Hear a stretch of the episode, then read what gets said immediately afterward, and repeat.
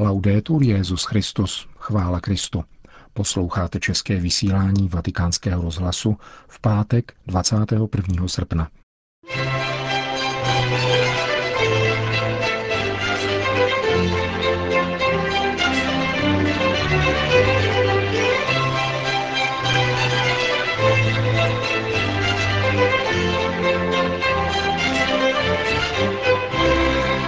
Žádný konflikt v dnešním světě není náboženský. Nábožensky založení lidé si naopak pomáhají, zdůraznil kardinál Torán na italském katolickém mítinku v Rimini. Organizační sekretariát Jubilea milosedenství vydal několik důležitých pokynů pro poutníky do věčného města. V Soulu začal beatifikační proces s mučedníky severokorejského komunistického teroru. Dnešním pořadem provází Milan Glázer.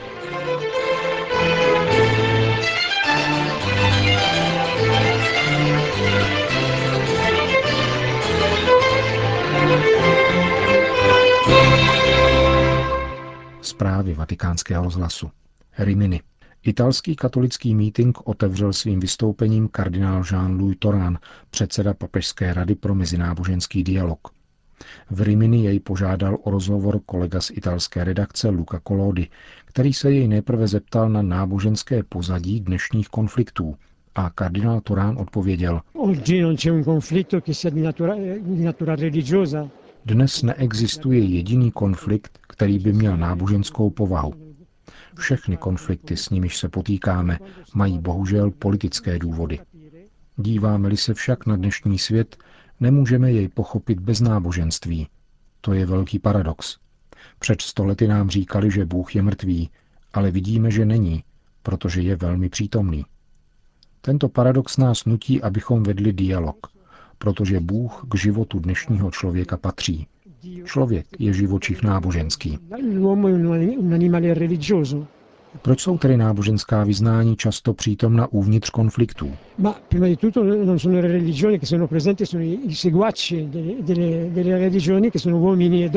Především to nejsou náboženská vyznání, která jsou v nich přítomna. Nýbrž ti, kdo se k náboženství hlásí, což jsou muži a ženy poznamenaní dědičným hříchem. A proto víme, a říká to koncilní konstituce Gaudium et Spes, že násilí tu bude až do konce světa. Musíme proto být schopni toto násilí tišit. Zlo se přemáhá dobrem. Mnohé světské vlády zastírají náboženskou identitu, patrně ve snaze předcházet konfliktu. Je takový postup správný? No, perché la Není, protože v mezináboženském dialogu je nejprve zapotřebí ujasnit si vlastní identitu. Vědět, kdo jsem, co věřím, jaké jsou základní hodnoty, kterými se řídí můj život. Mezináboženský dialog nemůže spočívat na dvojakosti. Musíme mít jasno, pokud jde o obsah naší víry. Dialog mezi náboženskými vyznáními a demokracií však není snadný. No, ma la democrazia per il momento il sistema che abbiamo trovato che corrisponda di più. Ne, ale demokracie je zatím systém, kde je nejvíce zachovávána svoboda člověka. Demokracii je těžké spravovat, protože člověk je právem svobodný a mnohokrát zlo převáží nad dobrem. Musíme se neustále snažit jednat tak, aby síla práva převažovala nad právem síly. Jaký vztah má islámský integralismus k náboženství?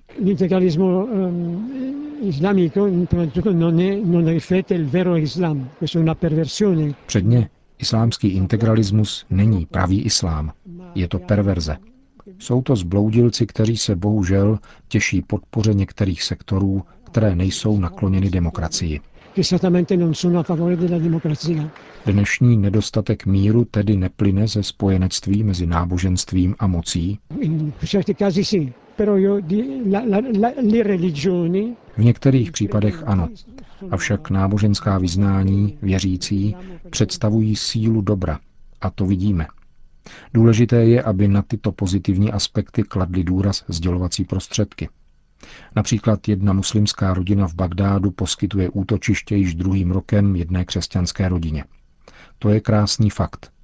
A nebo otcové dominikáni založili před dvěma roky v Bagdádu školu sociálních věd, která má více než tisíc studentů a skoro všichni jsou muslimové.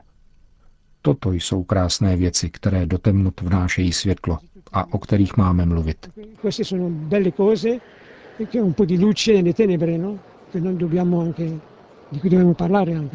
Říká francouzský kardinál Jean-Louis Torán, předseda Papežské rady pro mezináboženský dialog, který včera vystoupil na italském katolickém mítinku v Rimini.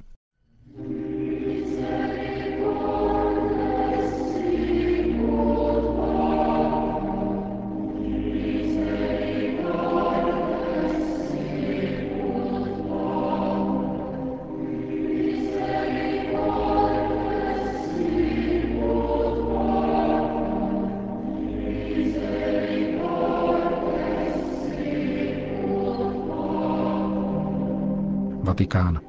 Organizační sekretariát jubilejního roku milosedenství zveřejnil několik informací týkajících se pouti ke svaté bráně svatopetrské baziliky. Nejprve oznamuje, že pro vstup do svaté brány bude zřízen zvláštní chodník, který bude začínat u Andělského hradu a povede celou ulicí Via della Conciliazione přes náměstí Pia 12. a svatopetrské náměstí. Vzhledem k předpokládanému množství poutníků se důrazně doporučuje, aby zejména organizované skupiny poutníků kontaktovali organizační sekretariát jubilea na jeho internetových stránkách na sekci registrace poutníků, která bude aktivována v říjnu tohoto roku. Registrace umožní zapsat se na jednotlivé jubilejní události a zvolit si datum a přibližnou hodinu pro vstup do svaté brány Baziliky svatého Petra – Organizační sekretariát bude potvrzovat žádosti skupin, ale i jednotlivců. Přihlášení se doporučuje i rodinám a menším skupinám, aby mohl být zaručen plynulý vstup v danou hodinu. Pro další informace a pro poutníky, kteří nebudou předem registrováni pomocí internetu, bude zřízeno přijímací centrum pro poutníky na ulici Via della Conciliazione číslo 7, kde se jim dostane potřebné pomoci. Pro pouť do svatých bran ostatních římských bazilik nebude zapotřebí registrace. U všech čtyřech bazilik bude zřízena dobrovolná služba, určená zvláště nemocným a lidem se sníženou pohyblivostí. Jakarta. Na katolické univerzitě Atma Jaya v hlavním městě Indonésie vystoupil u příležitosti 55. výročí jejího založení manilský arcibiskup a prezident Caritas Internationalis kardinál Louis Antonio Tagle. Byla to jeho první návštěva v této obrovské azijské zemi, kde žije více muslimů než na celém Blízkém východě. Katolické univerzity, řekl filipínský kardinál, mají být misijními instituty, tedy evangelizačními nástroji církve. Kardinál Tagle, který byl už v 19 letech univerzitním profesorem, vybídl své kolegy v Jakartě, aby se svými studenty udržovali také osobní kontakty, nepečovali pouze o jejich akademické výsledky, ale také o jejich kulturní a psychologický rozvoj. Manilský arcibiskup, který se odvolával na encykliku Laudato Si, uvedl, že také věda a technologie mají usilovat o skromnost, naslouchání a rozjímání, aby se mohli učit od chudých a od domorodého obyvatelstva. Rychlý rozvoj informačních technologií způsobuje, že studenti jsou digitální téměř od narození, zatímco jejich rodiče jsou digitálními migranty, což vede k prohlubování mezigenerační propasti. Z tohoto důvodu, dodal kardinál Tagle, mají univerzity studovat způsoby, jak natchnout mladé lidi pro obecné blaho. Na akademickém dni Katolické univerzity v Jakartě vystoupily také osobnosti z akademického světa jiných náboženských vyznání. Byl mezi nimi například Amnuai Yun Prayung, představitel univerzity v Bangkoku, který mluvil o tom, jak jeho univerzita slouží buddhistům v thajském hlavním městě. Paní Dina Visnu zase vyprávěla o tom, jak se ona jako katolička stala spoluzakladatelkou Islámské univerzity v Jakartě.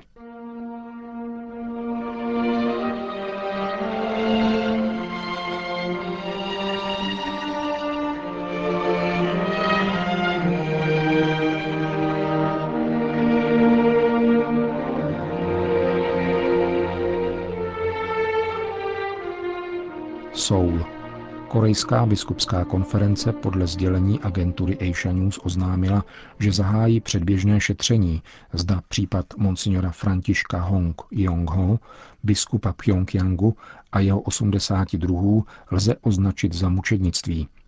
Dotyční zmizeli při nástupu vlády komunistického teroru v severní části korejského poloostrova roku 1949.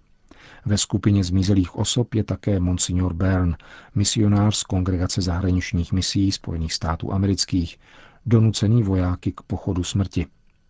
Kongregace pro svatořečení v dubnu roku 2013 schválila žádost episkopátu o zahájení šetření a nyní jsou zhromážděny potřebné dokumenty a svědectví. Analýza všech dat začne na začátku letošního listopadu.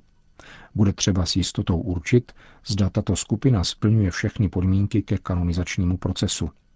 Za tím účelem bude jmenována zvláštní komise. Monsignor Hong se narodil v roce 1906, kněžské svěcení přijal v květnu roku 1933 a v roce 1944 byl papežem Piem XII. jmenován apoštolským vikářem v Pyongyangu jako titulární biskup. V červnu téhož roku byl konsekrován monsignorem Bonifácem Sauerem. Spolusvětiteli byli biskup Irenej Hajsaka a arcibiskup Pavel Mariakin Namro. V roce 1949 byl korejský poloostrov rozdělen a v Pyongyangu se chopil moci komunistický režim. Biskup, skupina kněží a lajků zmizeli. Početná skupina věřících byla roku 1950 uvězněna také v Soulu, kde se tou dobou nacházel biskup Patrick Byrne, misionář ze Spojených států, který v jihokorejské metropoli zastupoval sídelního biskupa, který momentálně přebýval v Římě. Skupina byla nucena jít pěšky do Pyongyangu. Z hodou okolností právě v tomto městě Monsignor Bern v letech 1923 až 1929 zakládal první misijní stanici své misijní kongregace – Někteří účastníci tohoto pochodu smrti přežili a dosvědčili, že během cesty 73-letý biskup chatrného zdraví všechny pozbuzoval a o všechno se dělil. Zemřel na zápal plic. Den před svojí smrtí nedaleko řeky Jalu v nejsevernějším cípu korejského poloostrova svým druhům řekl Největším privilegiem mého života, podaru kněžství, je to, že jsem mohl spolu s vámi trpět pro Krista. 10. března roku 1962 papež Jan 23. rozhodl povýšit apoštolský vikariát v Pyongyangu na diecézi a sídelním biskupem jmenoval monsignora Honga. V papežské ročence z roku 2012 byl biskup Hong ještě uveden jako nezvěstný sídelní biskup. Rok na to po prohlášení Kongregace pro svatořečení bylo jeho jméno z ročenky vyňato a umožněno tak zahájení jeho beatifikačního procesu. Jde již o druhý beatifikační proces s oběťmi pro následování víry v Severní Koreji. Ten první byl zahájen se světitelem Monsignora Honga v květnu roku 2007. Jde o biskupa Bonifáce Sauera ze severokorejského benediktinského opatství Tokwon. Jeho beatifikační proces a 36 druhů byl zahájen v jeho korejském benediktínském opatství Wegwan, do jehož církevní jurisdikce patří dnes již neexistující severokorejské opatství v Tokwon. Biskup Bonifác Sauer a 36 druhů podstoupil mučednictví v letech 1949 až 1952 ve věznicích a lágrech komunistického režimu.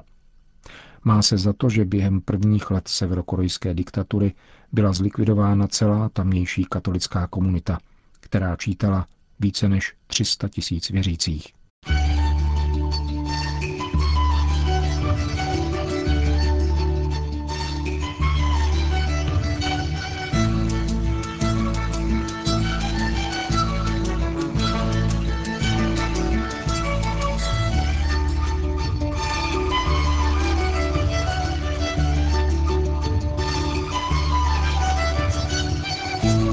Končíme české vysílání vatikánského rozhlasu.